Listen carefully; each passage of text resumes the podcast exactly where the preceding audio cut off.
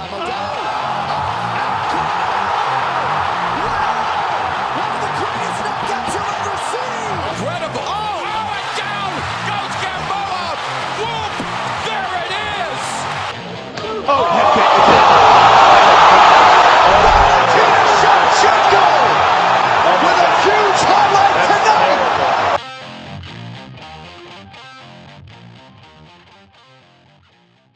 What up, brawlers?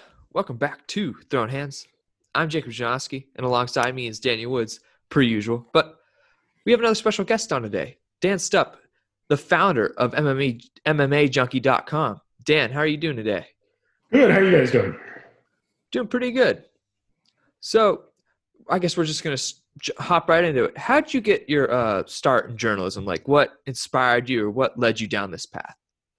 I had actually started writing for my hometown paper uh, when I was fourteen uh, years old, where they had a a Sunday section devoted to like the high schools and, and middle schools. Um, so I joined that and thought it was kind of cool. So thankfully, uh, it made choosing a career very easy. It was just kind of always felt like the right thing for me to do. Um, and then obviously, Uh, you know, I always enjoyed sports, so that quickly became part of it. Um, so I don't know. I, I've just kind of always been in the journalism game, and it's provided a lot of pretty cool opportunities. So it, it's worked out well.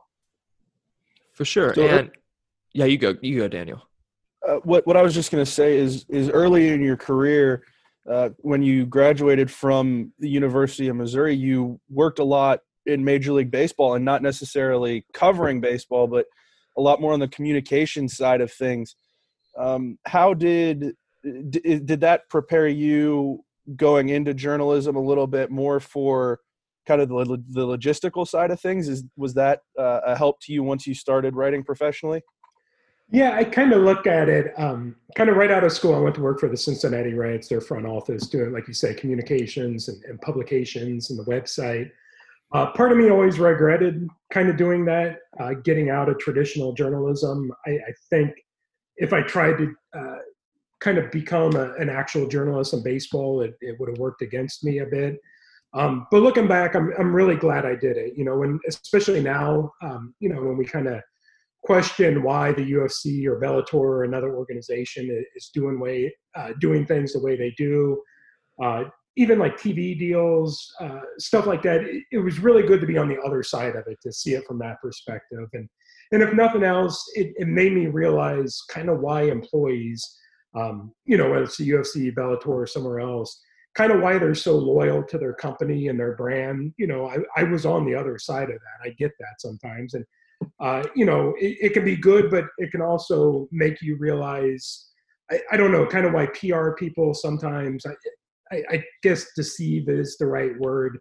Um, you know, I think any journalist who's covered M M A for a while has been led astray or, or uh, lied to or, or, or thrown off the track. And, um, you know, being on the other side of it, I, I wouldn't say that I necessarily did stuff like that when I worked for the Cincinnati Reds. Uh, but it made me kind of better understand the people that we deal with, with the promotion, kind of why they do things the way they do. So I don't know. Like I said, um, you know, it was kind of a detour out of traditional journalism, but looking back, I'm really glad I did it. So coming from the Cincinnati Reds, you soon went to uh, M M A journalism. How did that transition happen? Like, what made you leave Cincinnati and head to what you're m- pretty much doing today? Yeah, I mean, I, I, I loved baseball. Um, obviously, it doesn't uh, – you know, a baseball game doesn't give you kind of the same jolt of excitement that a big fight night does. Um, you know, I, I guess from kind of an excitement standpoint, you couldn't pick two more different sports than, than baseball and M M A. Uh, but back at the time, I think it was about two thousand five, um, you know, I, M M A was really starting to take off. I knew there was an opportunity there. Uh, there just weren't a whole lot of websites covering it. Um, you know, it's Sure Dog, M M A Weekly, uh, maybe Full Contact Fighter. Um, but like I said, th- there was an opportunity there. I thought uh, the sport was going to get big. I, you know, kind of working in baseball, I understood the value of of T V deals and how you really didn't even need to draw fans if your T V deal was big enough. So I knew M M A, just with all these broadcasters hungry for live programming, live sports programming, I knew M M A um, could fill a, a kind of a niche or a role. And, and pay-per-view was still pretty big at the time. Um, but anyway, I, I just, you know, it was kind of a combination of burning out a bit on M M A or on baseball, uh, wanting to get back into traditional journalism, and then seeing kind of this sport really starting to take off and, and kind of, I, I think I kind of saw it before a lot of other people did. Um, you know, we launched M M A Junkie, and I'd say probably within the next twelve or eighteen months, you start seeing a lot of the websites, um, you know, that are around today, uh, a lot of the T V programs, you know, this big Spike T V deal, kind of all that stuff started falling into place. So it was definitely kind of the right, the right opportunity at the right time, uh, just kind of everything fell into place. So when you did get into, into M M A journalism, like you said, it was right when that kind of first start to a boom period was starting to come along for mixed martial arts. Uh, what was it like being one of the first people on the front lines and being able to watch that, watch the sport of M M A grow kind of as, as M M A Junkie did with it? Yeah. I mean, it was a little intimidating. Like I, I didn't really come from a, a martial arts background or a wrestling background. Um, you know, so it, it was a little intimidating. You know, you feel kind of like a poser, at least the first few years. Cause you know, I, I, I think U F C thirty-nine, U F C forty was when I really started kind of uh, buying the pay-per-views and, and getting into the sport.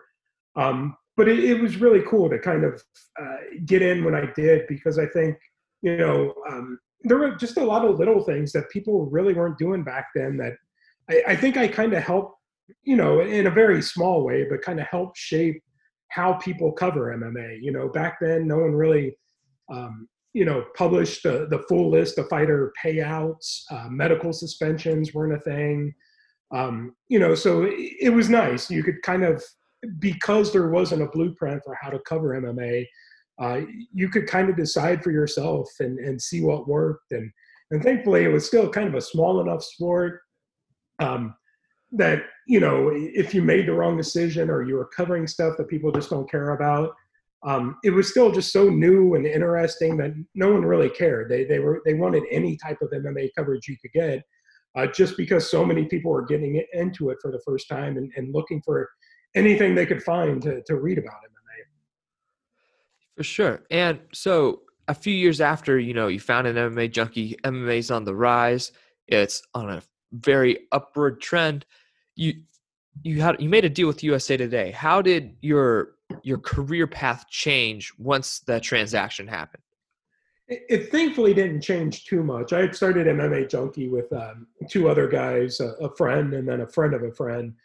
Um, you know, they had other jobs, they had other ventures. Um, I think they were at a point where they were ready to kind of uh, sell and, and get out and do something else. And and for me, uh, you know, we we talked to a, a lot of different uh, media companies or, or companies that were interested in either partnering with us or acquiring us. Um, but at the time, I think U S A Today was definitely uh, the right partner. They didn't really want to blow stuff up uh, too much. Uh, if anything, they just kind of want to give us the resources and and, uh, and build out a staff to kind of take it to the next level. Um, so at the time, it, it was definitely the right partner and, and the right time. Uh, again, so much of M M A in my career has just been, you know, the right opportunities coming along at the right time, and, and U S A Today Uh, buying the company and letting us build a staff was definitely one of one of those. All right. So you became the U S A Today M M A editor. What, what, uh, I'm trying to figure out how to word this question. How did, when you're, when you transitioned from a journalist to an editor, what changed with, with that? Did you get more, uh, sorry, I'm trying to figure out how to word this question. No, I, I mean, I, I think I kind of know what you're asking, because yeah. When I started Junkie, it really was kind of a one-man operation. We had a, a guy like Steve Sievert, uh, who was at the Houston Chronicle at the time, and a few guys like that who would maybe do a story a week or a story every other week. Uh, but it was really me just cranking out five to ten stories a day, you know, big and small. Um, when U S A Today purchased us, um, you know, that's when we hired like Ben Folks, um, you know, Stephen Morocco was still pretty new at the time. Mike Bond eventually came on. John Morgan had been with us for a while. Um, it, it definitely did, you know, kind of move me more from doing the day-to-day writing, uh, more into the editing. But, you know, I was kind of developing a, an editorial blueprint from that first day, whether I was writing it or somebody else was writing it. Um, but it was really cool because, you know, once we had a staff and more writers, there were a lot of ideas I was sitting on, uh, the type of content, the type of interviews that I wanted to do. Uh, but within the, with it being just me, I just didn't have the time or the resources to do it. Um, so it worked really well. I think um, as an editor, you get a lot of credit for stuff that you shouldn't. You know, it, it's easy for me to um, look like a genius editor when you have guys like Ben Folks writing for you. Um, but, you know, if anything else, it just, you know, let me share some uh, ideas with writers who, who are often looking for ideas.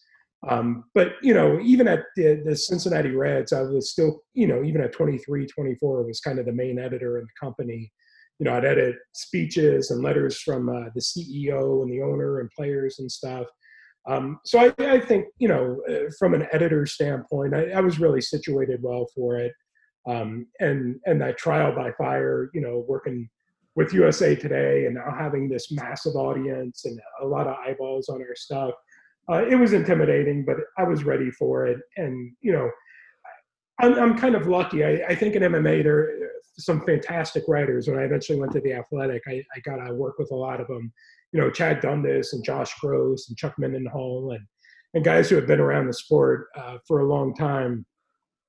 Um, but, you know, I, I think uh, there, there's not a whole lot of uh, kind of experienced editors or people who are content just to edit and don't want to do a bunch of writing themselves. But for me, I was always content doing editing. I, I, I love working with uh, great writers and, and trying to help them become just a little bit better. And, and that's really what I got to do at The Athletic for the, the year that I was there recently. Um, but that all started back with U S A Today. And then right about the time that uh, the deal with U S A Today happened, that was right around the time where we really saw online sports journalism kind of explode. You had S B Nation and Bleacher Report really coming along, along with U S A Today and countless other online outlets uh, covering sports. And you do have a little bit of a background in, in traditional print journalism with the, the Dayton Daily News, but what kind of is your perspective on the way media has changed over the years to, to be more versatile between online and print and really everything else? Yeah, it's funny. When I went to, to Mizzou, uh, they've got a really good journalism program. And, and a big reason I wanted to go there was that you actually, when you're a student, you do all this stuff. Like they run the N B C affiliate, uh, the local N B C affiliate. So the students, the, the journalism students are doing the nightly news. Um, they're doing the sports reports on the nightly news. They also run the daily newspaper. So you're doing actual, you know, journal newspaper, print journalism. Uh, they run the N P R station. So you're getting actual radio experience. Um, you know, back when I was there from ninety-seven to two thousand one, it was really kind of the tail end of tra- traditional journalism, especially when it comes to print journalism. Um, but I think, you know, like I said, it's a really good program. So they prepared us and were telling us that, look, we're teaching you kind of traditional old school journalism, but everything's about to change. It's going to change in a, a major way. And, and as much as they prepared us for that, I, I really don't didn't kind of expect it to get to the point it does with kind of the consolidation and where you have reporters being their own editors and their videographers and and, and doing social media and stuff like that. Um, I, I never expected, I, I expected the role of the journalist to expand where you'd have more duties.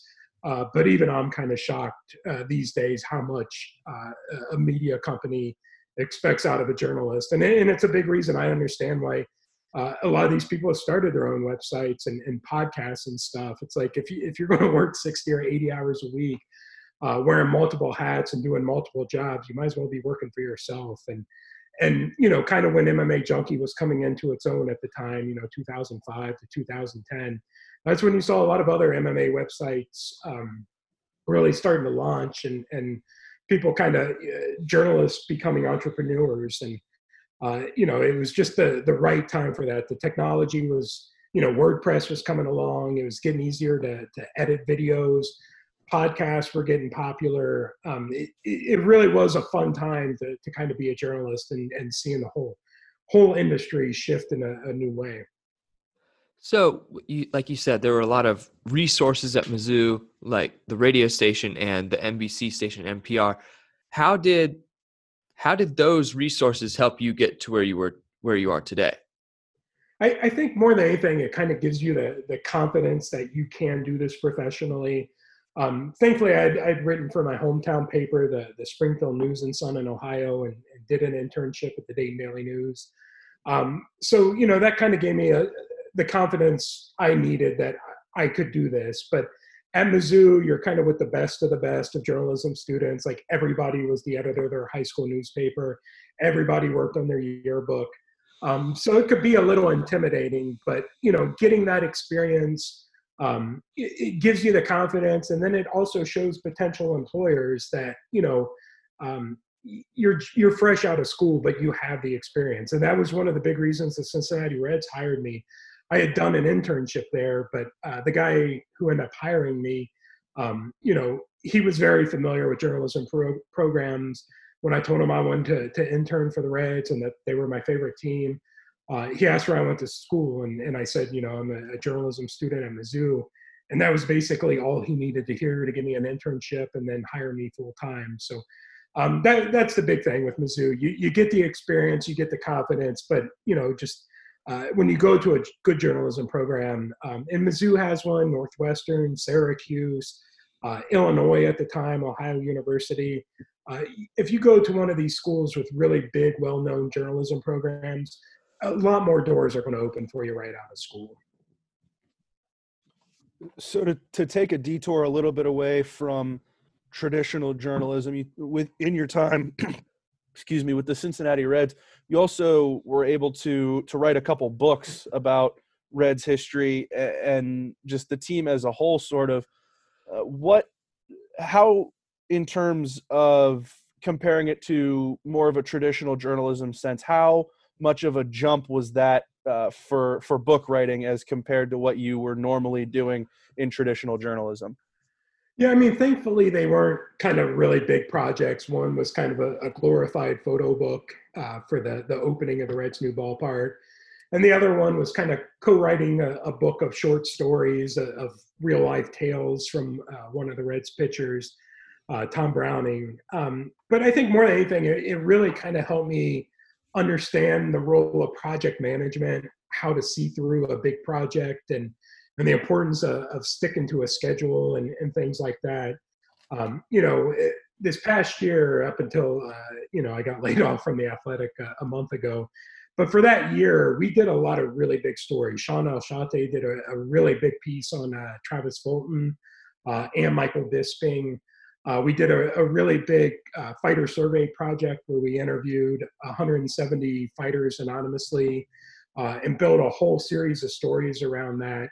Um, but doing something like a, a book project, um, you know, it, it, it forces you to really kind of uh, see, you know, to, to organize and plan for these big projects. Um, it, plus, I mean, it's just, it's cool to to have a book out there in the world with your name on it. So uh, it, it's a big of a, a, a bit of an ego stroke there too.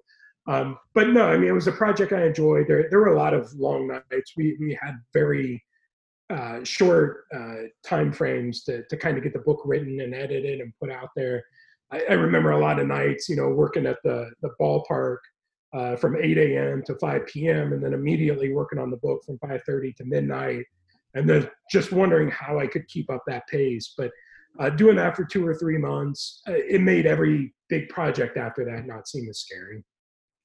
So we took the detour to the book. Now coming back on to the main road, we You got sorry to hear that you got laid off from The Athletic, but so you're now a contributor for Action H Q, a sports betting website. So how does your writing change from traditional M M A writing to tailoring to sports bettors when it comes to writing?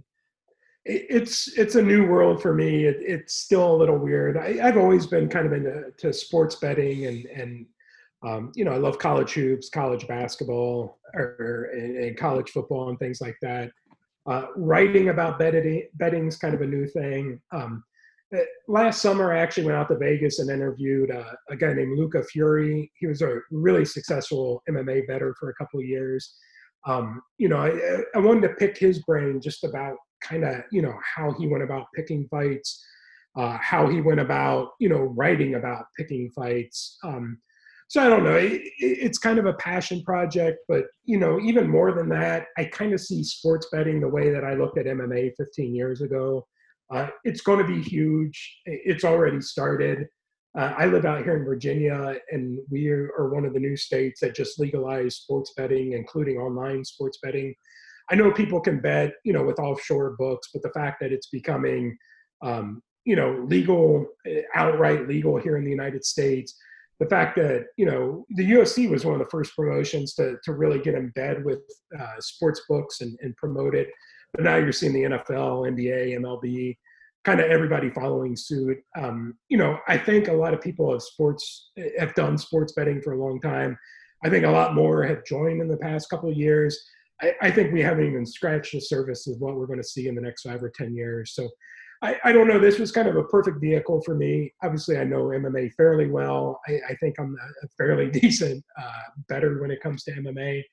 Um, but, you know, the type of writing I do for the Action Network, I, I like talking to the people that I know know M M A, that, that bet M M A, that, that handicap fights, that break down fights.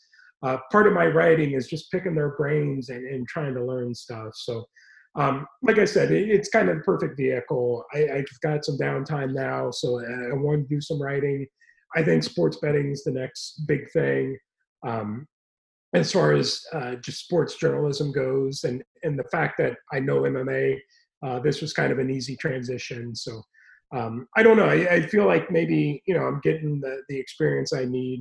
Uh, I could see, you know, sports betting being a part of my life, uh, is a part of my career in journalism here for the next ten or fifteen years, just like M M A was. So I've I've definitely seen sports betting growing in West Virginia since it was legalized a few months ago. It's kind of becoming a ra- reality here in the state now. And you mentioned that the U F C early on was really partnering with uh, sports betting and, like you said, getting in bed with that. Is that do you see that being kind of uh, not necessarily a formal partnership, but something that's going to help both of them grow as time goes on? There's so much money in, in sports betting. The, the amount of money that, you know, the, the big companies, your DraftKings, uh, FanDuel, Fox Bet, uh, BetMGM, um, it, it's kind of an arms race right now. Who can raise the most money and and, and bolster their apps? Um, you know, just kind of like we saw with uh, Daily Fantasy Sports, like, you know, three or four years ago, where every other ad was, you know, for DraftKings or FanDuel. I think that's going to be the next three or four, four years for sports betting, especially in markets, like you said, West Virginia, now Virginia, and Illinois, and Iowa, um, all these places that are, are launching uh, legalized online and, and in-person betting.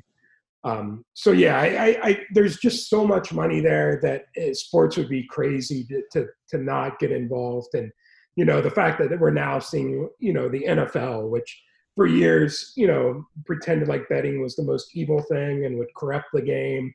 Uh, as soon as it became legal and they realized how much money was at stake partnering with these sports books, uh, the whole integrity kind of argument went out the door and, and people were ready to cash in. Um, but I mentioned that because in journalism and M M A journalism and just sports journalism as a whole, you know, uh, our money has come, you know, the money that, that funds the website has come from a lot of different places over the years. You know, it, it, for, you know, I, I'm looking back on M M A Junkie, uh, some of the big advertisers we had, you know, it, it, they kind of seemed to come for a year or two and then disappear where, you know, it, it, we had alcohol companies, you know, Mickey's Malt Liquor was one of our big first big uh, advertisers. We saw a lot of uh, movies, a lot of films uh, advertising with us, a lot of video games. Um, uh, then we M M A kind of hit a, a stretch where it was just a lot of good blue chip sponsors, your Gillette's, uh, Bud Light, um, you know, some of your travel companies and things like that. Uh, we even, you know, got a, a little bit of the, the Daily Fantasy Sports, uh, you know, back a, a few years ago. I think that the big kind of advertiser, the, the the ones that are going to help subsidize M M A websites and, and just sports websites uh, as a whole are going to be the sports books, the sports betting. I think that's what's going to be the lifeline uh, not just for journalism, but maybe the, the companies themselves. I, I think the U F C, the N F L, you know, a lot of those, um, you know, the, the, the big sports organizations, uh, you know, they, they need advertising money too. And I, I think the next three, four, five years, it's going to be all sports betting. I think we're just starting to see the beginning of it. All right. Do you have something to say, Daniel? Go ahead. Okay.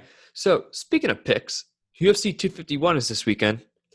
What are your picks for this weekend? What are your thoughts about this weekend's uh, festivities?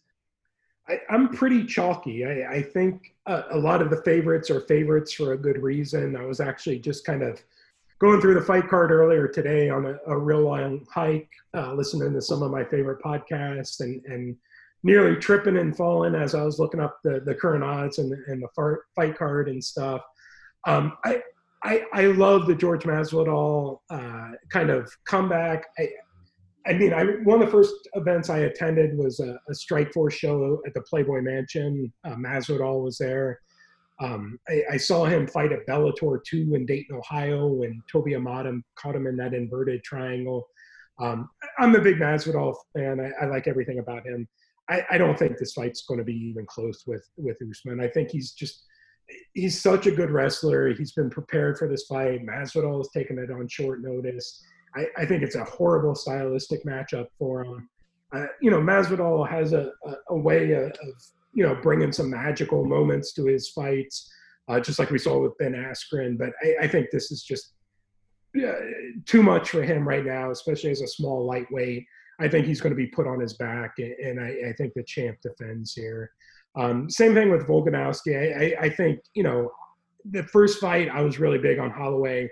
I, I think he got exploited um, pretty big in that fight. We saw some of the deficiencies. His struggling to to deal with his opponent's height, um, you know, and, and, you know, we've heard the horror stories about his fight camp, um, you know, for th- for this fight that he really couldn't train with his coaches. And, and even if that's not entirely true, the fact that he's even putting it out there or trying to play head games just doesn't seem like the typical Max Holloway. Um, you know, and, and then I'm big on Jan, uh, you know, against uh, Jose Aldo. Um, so again, I'm pretty chalky with the big fights, but I think um, I, I think it's justified. Something we've we've talked about a lot on this show since that Petr Yan Jose Aldo fight was announced was kind of the matchmaking process for that bantamweight title fight. What do you think about that situation? We talked to Phil Murphy from E S P N. Uh, he talked about how he thought Marlon Moraes deserved that fight instead of Jose Aldo. You know, Aljamain Sterling's been making some waves in that division. What's your stance there? Yeah, I, I definitely don't think he was the most deserving. And and I could almost justify a fight booking like that if nothing else was going on in the, in the division. But that division is just full of killers. There's so many guys deserving of a title shot. Um, but I also, I've been around the sport long enough. I get it. I, I understand that uh, whether you're the organization or the champ, You you want to you want a scalp on your wall that means something. You want a big name. Um, that's kind of how you.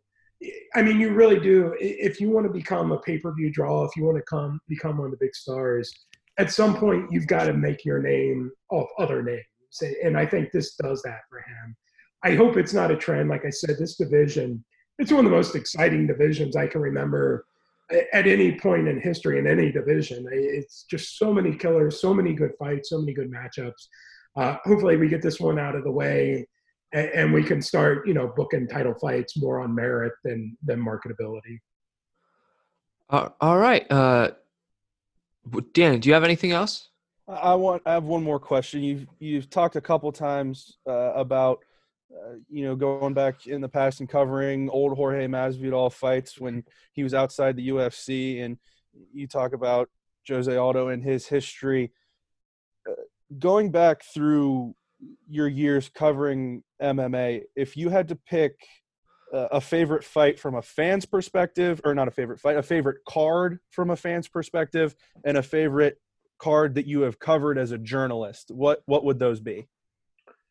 I think one of my favorites was U F C, I can't remember, U F C sixty-eight. It was when Randy Couture came out of retirement to take the heavyweight belt from Tim Sylvia.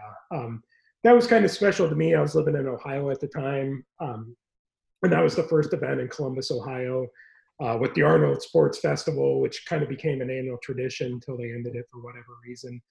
Um, but that was also my first live U F C event. Um, hearing the crowd, just watching a, a fight play out, realizing I'd been there like seven or eight hours, and it felt like two. Um, I, I'm always going to hold a special place uh, in my heart for that event.